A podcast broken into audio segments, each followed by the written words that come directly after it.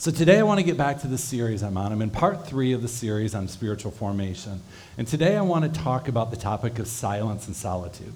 And I know when we hear the word silence and solitude, sometimes it's easy to be like, ugh, that just doesn't sound like a whole lot of fun. And I get it.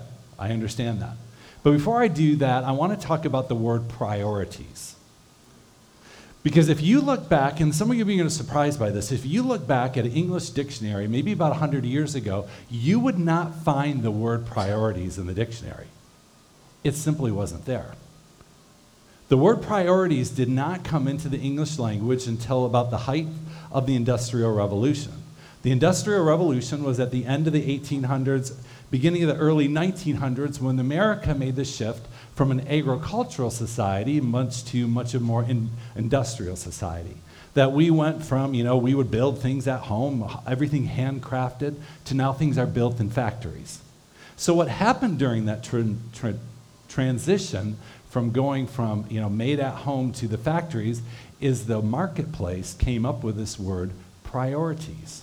Because we had to teach people that worked for us all the different tasks that you had to do, they had to become your priorities. See, before, prior to that, you only had the singular word priority. So we had the word priority for hundreds of years before we came up with the word priorities, and the word priority simply means the prior thing or the first thing. The word priority was always used to describe what is the most important thing in your life. What is the most important thing, or what is the most important person in your life? And suddenly, through the Industrial Revolution, we decided, let's have priorities. Greg McKeown, he's, he's a, wrote, wrote a book about this. On a book, forgot what it's called. But he talks about it in his book. He says, you can't change the definition of a word and expect to change reality. It simply doesn't make sense to have priorities by the definition of the word priority.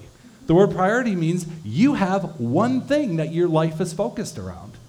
You can't have multiple things that your life is focused around. It doesn't make sense. But what do we do? In order to have more output in the marketplace, we say, okay, we're going to have priorities. And it just logically doesn't make sense when you look at the root definition of the word priority. So we can see that shift in what is a priority and what is the priorities has impacted every single one of us. So all of us, we talk all the time of what are your priorities? And we'll say, Jesus is my priority. You know, my health is my priority. My family's my priority. My, my spouse is my priority. My job's my priority. That doesn't really make sense. You can't logically have a bunch of things that are first place in your life. You got to go down and pick just one. And so as Christians, we all live with this trying to figure out, balance all these different priorities that we have. And we say, yeah, I want to make Jesus my first priority, but it doesn't work well. We have all these other things competing, say, hey, I want to be first. I want to be first. So suddenly, sometimes your job suddenly becomes first, or your four oh one K becomes first. And so we all get kind of scattered in our lives trying to figure out, how do I balance my priorities? And fortunately, we don't have to. Fortunately, as believers, we just have to have one priority, and that is Jesus Christ. That's all that we are called to do. Jesus doesn't want us to have a bunch of priorities. Now, there's nothing wrong with putting a value on our family and our job and all that stuff, but that's not called to have a bunch of different priorities. See, some of you know is uh, Jesus, when he uh, went into the desert for forty days and forty nights, before he began his public ministry, when Jesus was about thirty, he goes in the desert, spends forty days and forty nights being ministered to by, by God, all to prepare him for his public ministry. And when Jesus left that time in the desert alone with God, he came forth, and in Matthew four seventeen it says, and from that time on, Jesus began to preach, repent, for the kingdom of heaven has come near. I talked about this verse a little bit last week, and I want to repeat it a little bit more, because this is Jesus' invitation to have one priority in your life. Jesus comes forward and he says, I want you to repent, for the kingdom of heaven is near. And we talk about, what is Jesus referring to? And I mentioned last week that one of the things that he's talking about is the word repent. And as Susie mentioned, as we go through this Lent season, we're going to talk about repentance. We're going to talk about repenting for our sins, talking about things that are separating us from God, separating us from moving forward with the things that God has for us. But the word repentance also extends further out to include mindsets. To, for, to, it helps us to look at things of the way we think of things, the way we experience things. And so part of repentance is actually changing our mind. It's not just changing our, it's like changing our mind about our sin and our behavior, but changing our mind to look at things in a different way. See, the Greek word for repentance includes changing your mind. So when Jesus is saying to the crowd, repent for the kingdom of heaven is near, this is what Jesus is saying to them. Jesus is inviting people to live in the kingdom of heaven. He also, also, through the Gospels, it's called the kingdom of God or the kingdom of heaven. And Jesus is saying, I'm going to invite all of you to live in the kingdom of heaven. But in order for you to live in this kingdom that I've come to create, you're going to have to think different. You're going to have to act different. You're going to have to behave different because the way things work in the kingdom of God is different than they work on the outside of the kingdom of God. So he calls people to repent so you can live a happy and a prosperous and abundant life in this kingdom of God. So all through the Gospels, Jesus invites people to repent, to change the way you think so you can live in the kingdom of God. Some of you notice when you read through the Gospels, Jesus doesn't give a bunch of lists like don't do that, don't do that, don't do that. He doesn't. Instead, what Jesus focuses on most of his time is how do you live in the kingdom of God? He gives instructions. He gives different values that the kingdom of God has. And it's radically different. To live in the kingdom of God is so different from living outside of the kingdom of God that Jesus has to say, you got to think different in order to live in this kingdom. So we jump from into Matthew five, and it's the beginning of what is pop- commonly called the Sermon on the Mount, or it's a sermon on we call about the Beatitudes. And Jesus is up in front of people, and he's preaching this radical different message. Jesus is talking to the crowd, and he's talking about people that are marginalized. He's talking about people that are unblessed. He's talking about people that are undesirable. And he's saying to them, you have a place in the kingdom of God. And that is a radical different way of looking at things. Jesus is saying to people, he says, do you want, you want, do you want to be first? You're going to have to be last. That doesn't make sense, but that's the way you live in the kingdom of God. He says, do you want to live? Well, then you're going to have to die. Well, how does that make any sense? But what Jesus keeps calling people is, I'm going to li- have you live in the kingdom of God. You're going to have to think different. You're going to have to act different. And then in Matthew five, verse nineteen, Jesus says, therefore, anyone who sets aside one of these, one of the least of these commandments and teaches others accordingly will be called least in the kingdom of heaven. What Jesus is saying to the crowd, look, if, if you don't follow along with the way that life goes in the kingdom of heaven, it's not going to work well for you. It's not going to go good for you at all. You will be called least in the kingdom of heaven. But, now this is a good part, but those whoever practice and teaches the commandments will be called great in the kingdom of heaven. It's Jesus' an invitation for us to make him a priority in our life. His invitation for us to follow his teaching and to follow his practices. He tells us to practice what he is actually teaching us. And that's encouraging for us because this falls into the series that we talk about spiritual formation. We talk about how do we follow Christ. We talk about how to be a Christian. Well, we practice the things that Jesus actually tells us to do. Because Jesus doesn't want us just going to church and just att- and occasionally reading our Bible. Our goal of Christianity is that we be with Jesus so we can become like Jesus, so we can do the things that Jesus has called us to do. And Jesus tells us when you live in the kingdom of God and you follow these principles he has for us, you'll be with Jesus, you'll become like Jesus, and he can do the things that Jesus has called us to do. And one of our biggest threats that Jesus talked about is the world. And one of the threats that we have is the English language. When suddenly we are sitting here trying to make a bunch of different priorities in our life. And fortunately, Jesus was not surprised by the Industrial Revolution. He wasn't surprised that we were going to change the English language a little bit. So in Matthew six, verse thirty-three, Jesus gives us a good answer for priorities. He says, look, seek the kingdom of God above all else and live righteously, and he will give you everything you need. That's Jesus' way of saying, don't have a bunch of priorities. Just have one. Have one priority and have that be Jesus Christ. And live righteously. And then all these other things that you're concerned about, he's going to take care of them. Goes into the song that Jake had us sing, that just the whole idea, if you just stand still. When you just live in the kingdom of God, you follow what he's done, calls us to do, you live righteously, everything else is going to work itself out. And that's exciting. But as I said, there's always something's trying to compete for first place in our life. And that's why we've done, we're doing this series, why I talked about two weeks ago, the whole idea of a rule of life or having rhythms in your life that you are intentional about putting Christ first. Like intentional about saying, reading your Bible or praying or participating in community or listening to podcasts. We got to be very intentional about prioritizing our time. Otherwise, the world's going to come in and all these other priorities are going to say, I want to be first place. And then last week, we talked about reading our Bible and how sometimes it can be hard reading our Bible because you look at it like, I don't really understand this. But we read our Bible and we just do it with dependence upon the Holy Spirit, that he's the one who's going to reveal it to us. And I talked about last week how when you live in the kingdom of God, look for the king every time you read your scripture. Look for Jesus, because the Bible's all about the king. And he's there. And he wants you to find him. So he's going to reveal himself to you while you read the scripture, even though you might be stumbling, going, this doesn't make a whole lot of sense. Sooner or later, it's going to make sense. Maybe you'll walk away and an hour later, you'll be like, ah, that's what it means. But just encourage you to read your Bible and to expect the king to reveal himself. So today I want to talk about silence and solitude. And I know, again, that's just kind of a word you're like, oh, man, here we go now. It doesn't sound fun. It sounds kind of like the repentance. And I get silence and solitude.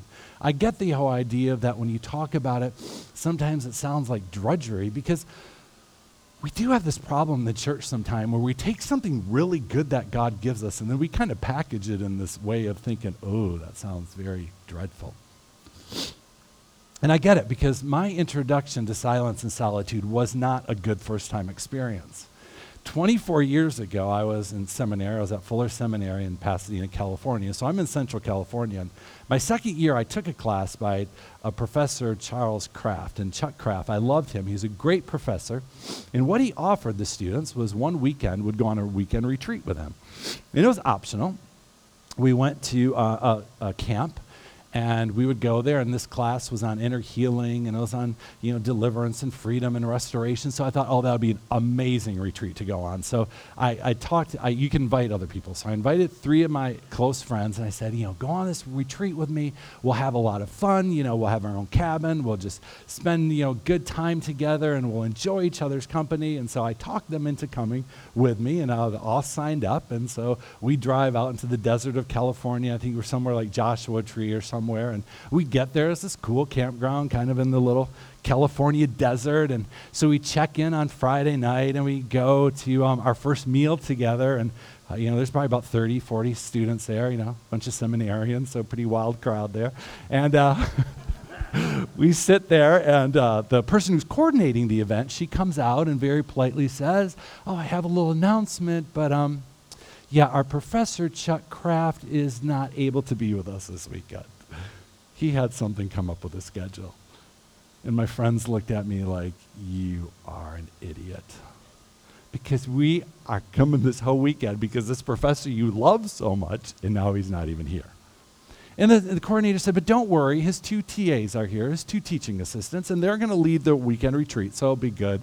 And I'm thinking to myself, this is not going to be good at all, because I know these T As. This is not going well. And my friends are looking at me like, seriously, you dragged me to the desert for this? That wasn't the worst part. The worst part's coming. So the two T As get up there. And they just say, hey, you know, we're sorry, Doctor Kraft's not here today, so we don't have the curriculum he was going to teach. So we decided to turn this into a fasting and a silent retreat. The next forty-eight hours, we're going to fast and we're going to be silent. And my friends looked at me like, you got to be kidding me. So we go back to our cabin. So I'm thinking, okay, I can redeem this. I'm in a cabin with my three friends. We will have a talking retreat in the cabin. Get to the cabin. There's some strange other guy there from seminary. They didn't have room for him in the other cabin. They bumped him to our cabin, and he wanted a silent retreat, so we had to be quiet. So the plan was you would fast for twenty-four hours, would meet together and have dinner together and share what Jesus had done in our, through our day, and then we would fast again to the next evening meal. So fortunately, we're silent, so my friends can't yell at me. And so we get up the next morning, and, you know, we start this little fasting thing and the silence thing. And, you know, it just sounded so terrible to me. And so I remembered on the drive in that there was a gas station with a Subway about three miles down the road. Yeah, I wasn't a very good seminarian. So I uh, walked on down to the Subway. And my three friends were there. So we, we kind of had our little uh, retreat at Subway. But see, sometimes I'll tell you, we put that in our mind that fasting and silence is going to be terrible. And I'll tell you, I've been practicing more silence in my time with the Lord over the last year, and I absolutely love it. This is probably my favorite thing to do in my spiritual disciplines, just to be quiet before the Lord. And so I'm talking to you about this today because I think it's exciting, but I recognize some of you might be at Subway with your friends going, no way am I going to go there because that sounds terrible. So I'm inviting you today to kind of talk, to, to, to, to maybe entertain the idea of being silent. And I think sometimes we go crazy with silence. We're like, we go from nothing to forty-eight hours. You can't do that. You've got to start a little bit slow and the, you know, get break yourself into it. So I want to start, um, so Dallas Willard, he's kind of one of the, the Kind of a, he was a professor at university in Southern California, a philosopher, but talks a lot about Christian Christian life and spiritual formation and following Christ. And he has this brilliant quote where he says that practicing solitude with silence are the most important spiritual disciplines for people today.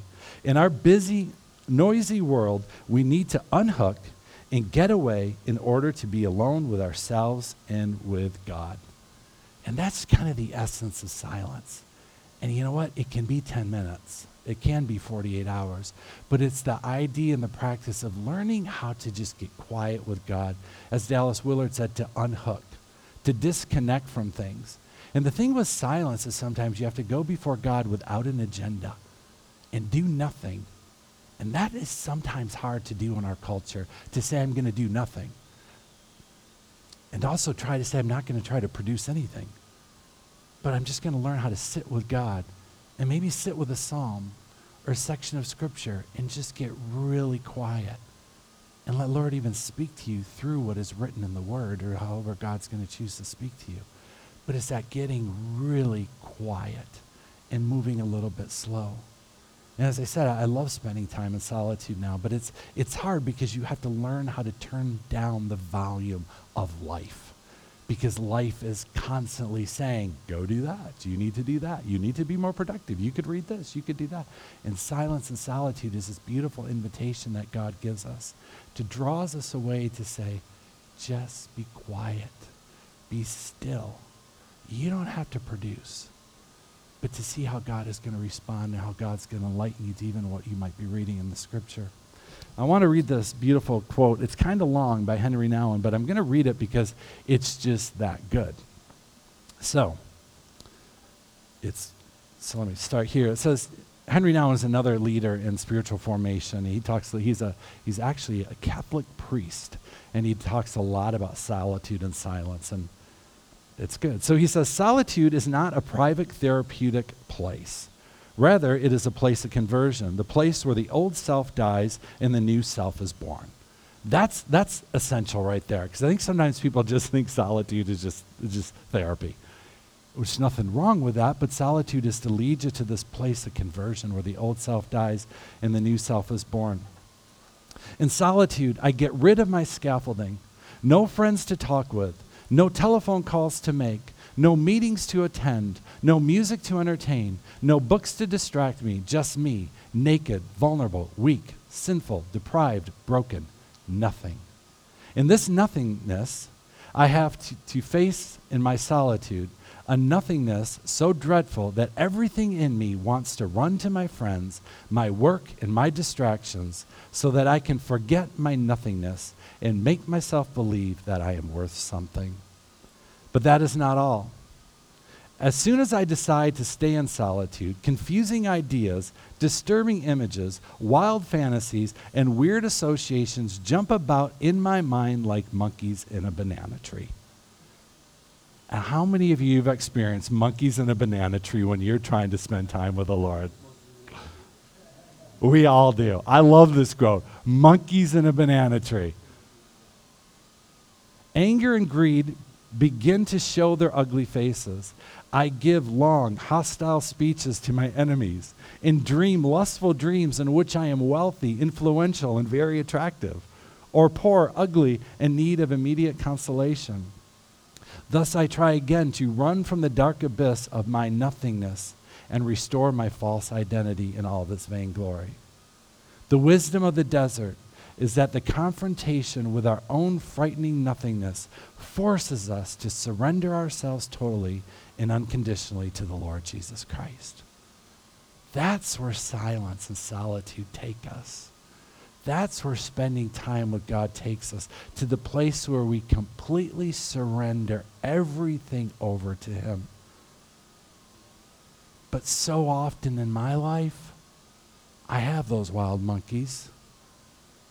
But also I have the idea sometimes in silence and solitude, I want kind of the, I, I kind of want the, the Hallmark Christmas movie where everything is extremely predictable and it all works out at the end just like you thought it would. But silence and solitude isn't predictable.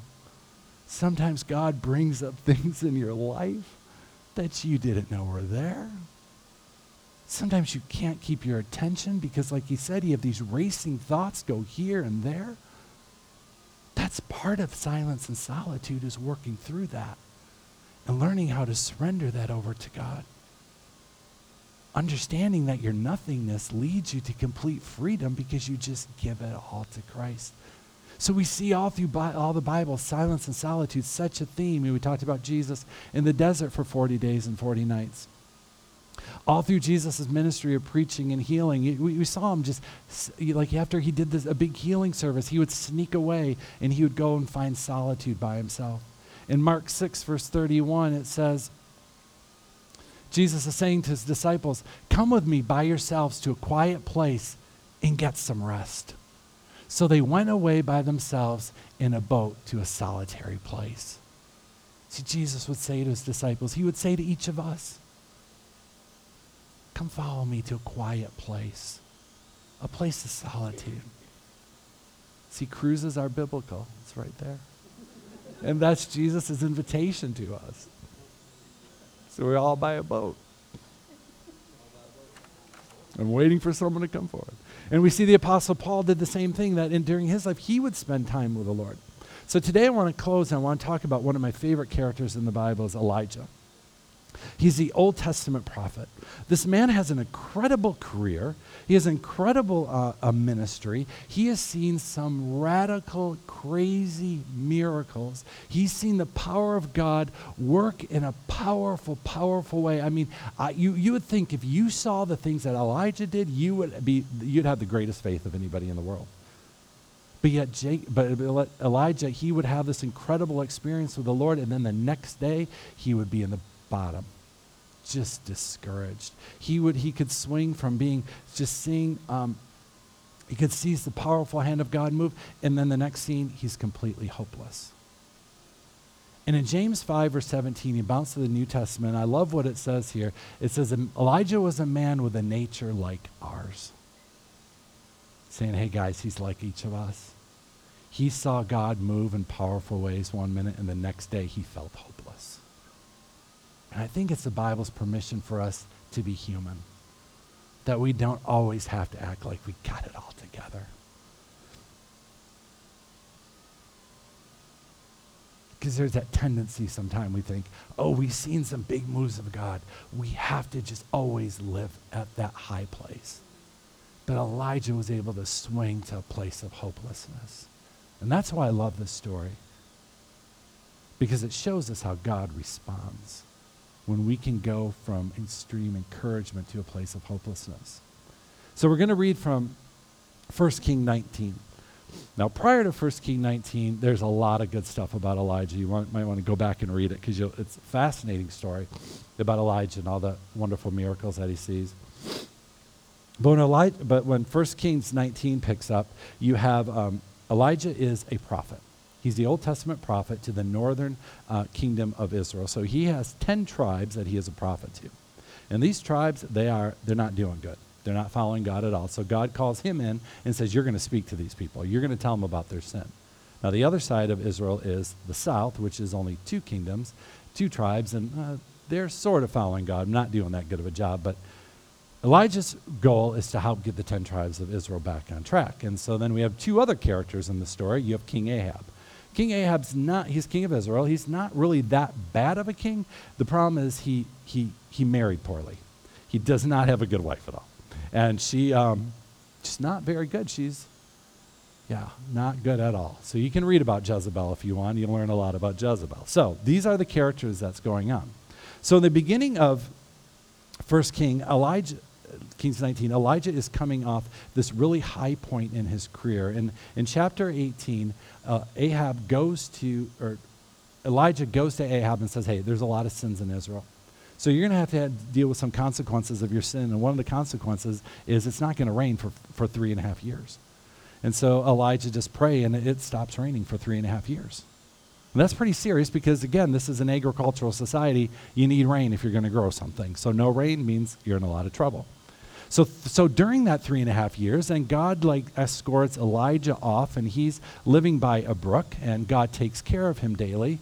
And yeah, he sends ravens to feed him twice a day, which sounds like kind of a cool story that ravens come feed you, but a raven is, it's a big crow with about a fifty-inch wingspan. So it's not like the romantic story of God taking care of your needs by a brook. You got these big birds coming in and feeding you. So life is a little different for Elijah, but yet Elijah is learning how to spend time with the Lord by this brook and God taking care of him in silence. So three and a half years pass, and now it is time for the rain to be restored. But before that's going to happen, uh, Elijah calls for this big duel at Mount, at Mount Carmel. It's going to be a big competition between Jezebel's god, which is Baal, and the god of Elijah. We're going to see who's most powerful. So they, th- there's a lot more description here. I'm kind of b- going through this kind of quickly just to kind of set up the story. So what the goal is, is that the, the people, the Baal worshipers, they would call on their god to send fire down from heaven. And then Elijah would call down his god to send fire down from heaven. And guess what? Baal does not produce fire, but God sends down fire from heaven and burns the sacrifice that Elijah makes. And then next, Elijah prays, and it starts to rain. Suddenly, a three and a half year drought is over. Now, you would think Elijah would be like, yeah, this is a great day. I've done well. Everything is going well for me. Not so. We pick up in First Kings nineteen. I'm going to read script, uh, verses one through five. It says, when Ahab got home, he told Jezebel everything Elijah had done, including the way he had killed all the prophets of Baal. So Jezebel sent this message to Elijah. May the gods strike me and even kill me by this time tomorrow, if I have not killed you just as you've killed them. Elijah was afraid and fled for his life. He went to Beersheba, a town in Judah, and he left his servant there.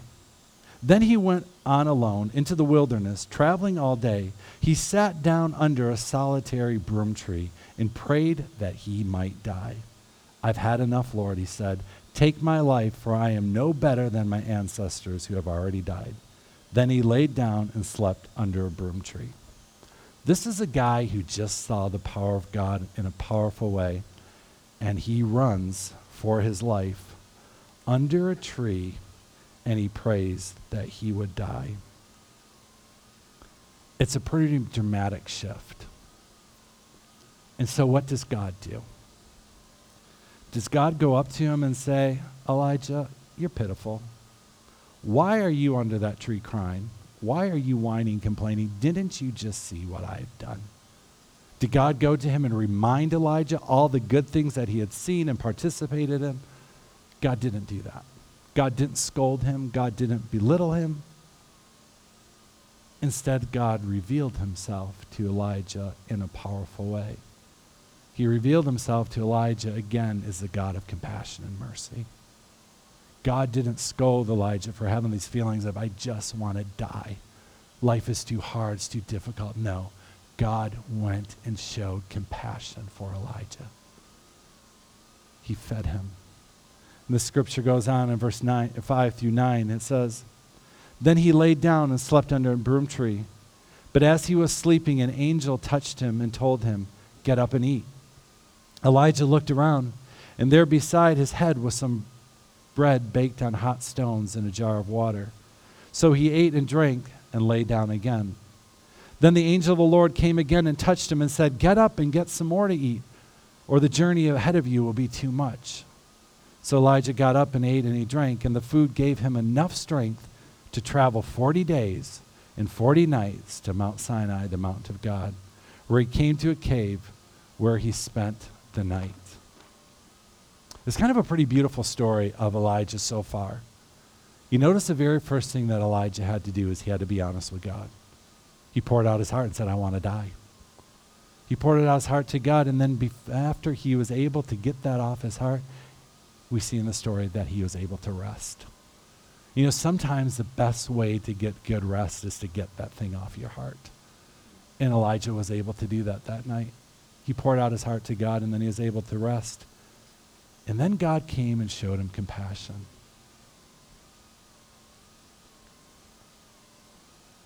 Elijah had no idea.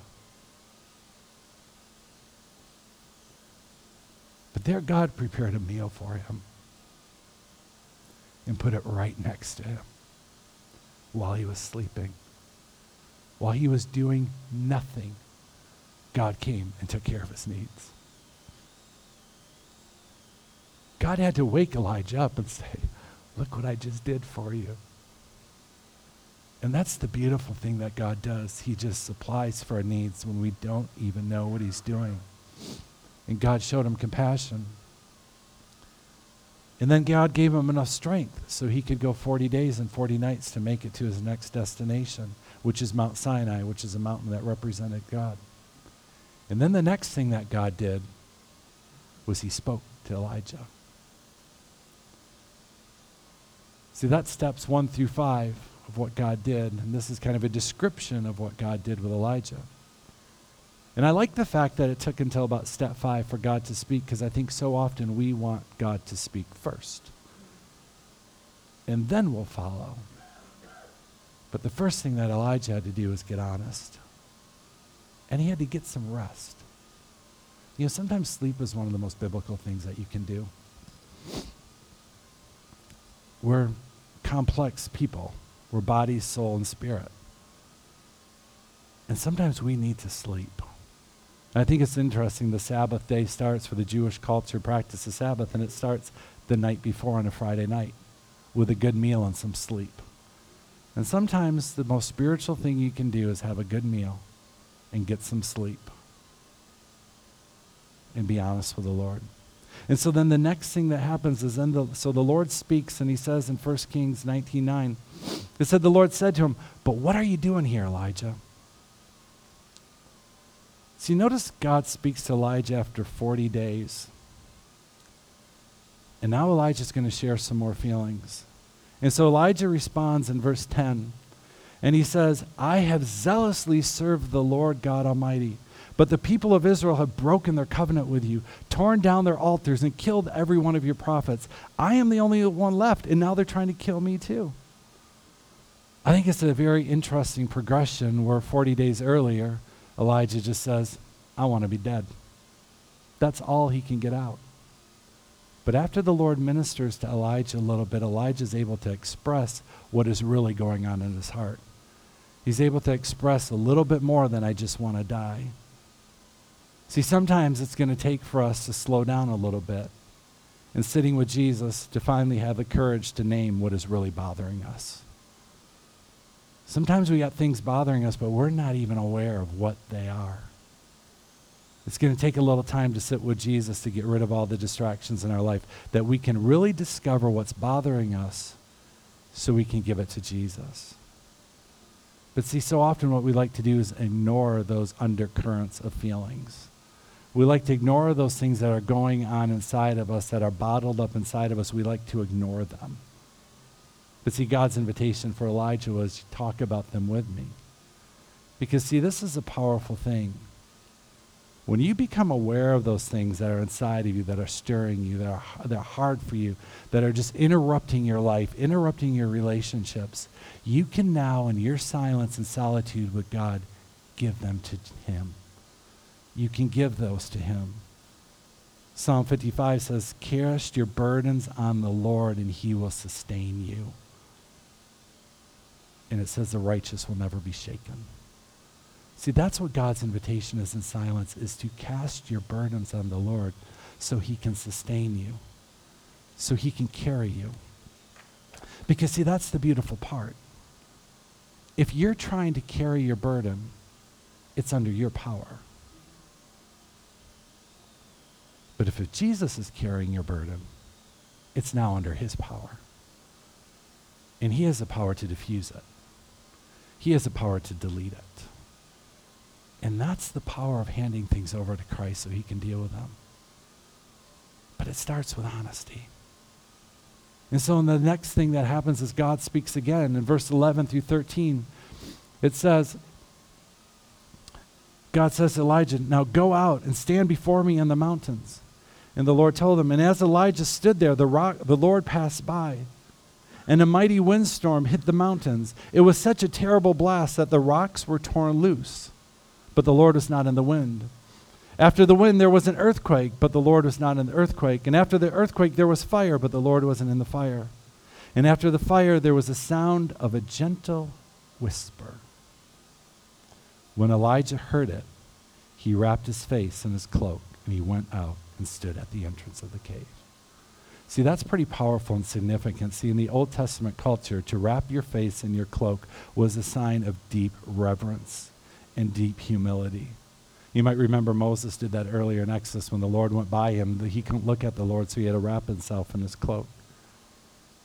And see, what happened to Elijah was that he recognized who God was in a way that he hadn't recognized before.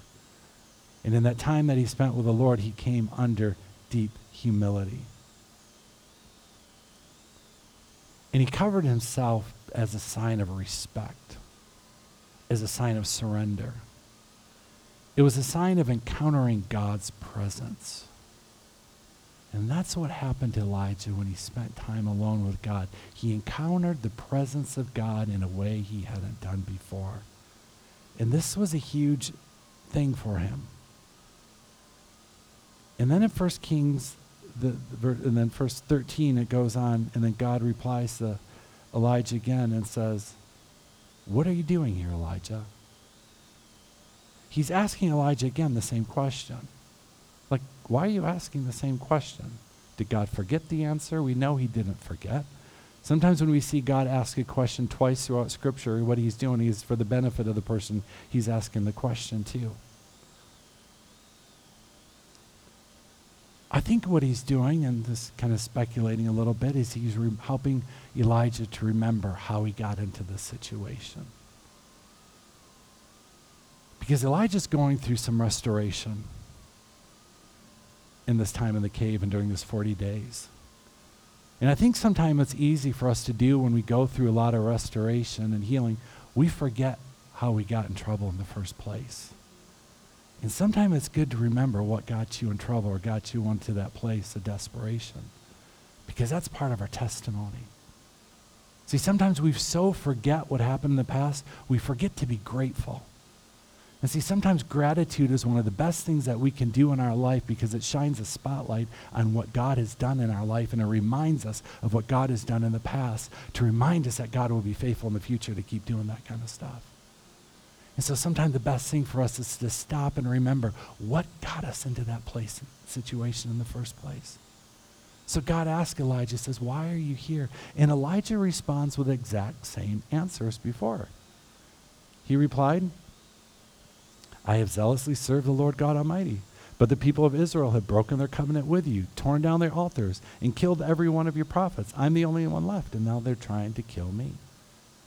I would kind of expect a different answer. maybe a different perspective. But I think it's tells that, but I'm, I'm, I'm speculating. I think what's happening in the story is Elijah's remembering what got him there.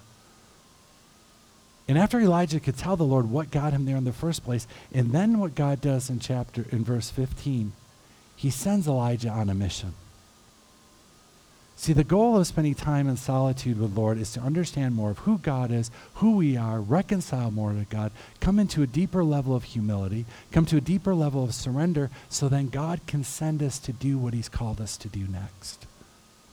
Sometimes we like to stay in solitude and never get out of it. But God, once he's saying to Elijah, okay, you've understood what got you here. You let me minister to you, let me serve you. Now I'm going to send you. And in Kings, uh, verse starts in fifteen, it says, Then the Lord told him, go back the same way you came and travel to the wilderness of Damascus. I think it's interesting that God said, go back to where you came. See, sometimes what we do is we go through a hard, hard situation in our life and we say, I'll go back, but I want to go a different way back. I don't want to go the same way I got here, because I don't want to be reminded of some painful things that happened in the past. So we have a tendency sometimes to avoid what caused us pain in the past and say, I'm always going to go a different way. But I just wonder if God was saying to Elijah, you can go back the way you came here, because you can go back by those places that hurt you in the past, and you'll recognize they don't hurt you anymore. Because I've done so much restoration in your life that the things in the past that hurt you, they don't hurt anymore. And it took a season for Elijah to be in that, that, that, that wilderness for forty days. Sometimes we just can't go back right away, but after the season, God sometimes sends us back so he can show us that he did really heal us and restore us. But sometimes we just say, I avoid anything in the past because I want to stay away from anything that caused me pain in the past. And God says, Elijah, no, you can have confidence and go back the way you came, because that's not going to hurt you anymore. Those things in the past, they don't have control over you anymore. They're not going to do to you in the future what they did to you in the past. As Susie opened and talked to you about how the Egyptians will be destroyed. Those painful things in our past will be destroyed. And then the Lord continues on in the in the scripture, telling Elijah, the, the, I'm, I'm not going to go there anymore, but just to kind of share to Elijah what you're going to do next. But I want to leave it here. I want I just want us to now go into our time of communion, because I think it's a powerful, a powerful way to transition right now. Because Elijah spent that forty days and forty nights with the Lord and found so much transformation that he could go back to the place he came from. And as we're coming into this season of Lent, and hopefully you can join us on, on Wednesday, and if, um, if not, we're, we're going to start a little bit early here. And I wanted for a theme for communion today is the scripture where God said to Elijah, the angel of the Lord came again and touched Elijah and said, get up and eat some more, for the journey ahead of you will be too much. And sometimes that's why we come to participate in communion, is to remind us of what Jesus has done. And remembering what Jesus has done, it gives us strength for the journey ahead of us. So as we come into this beautiful season of Lent, where we're going to focus on repentance, repentance of our sin, but repentance for mindsets that don't fit in the kingdom of God, let us come now and expect when you come up here that you're going to get the same strength like Elijah did when he was sleeping. That God will supernaturally strengthen each one of us for the journey that's ahead of us. Because I know some of your stories here, and you're dealing with hard things. You need to be strengthened. Every one of us needs to be strengthened, so we can make it to the place God has for us.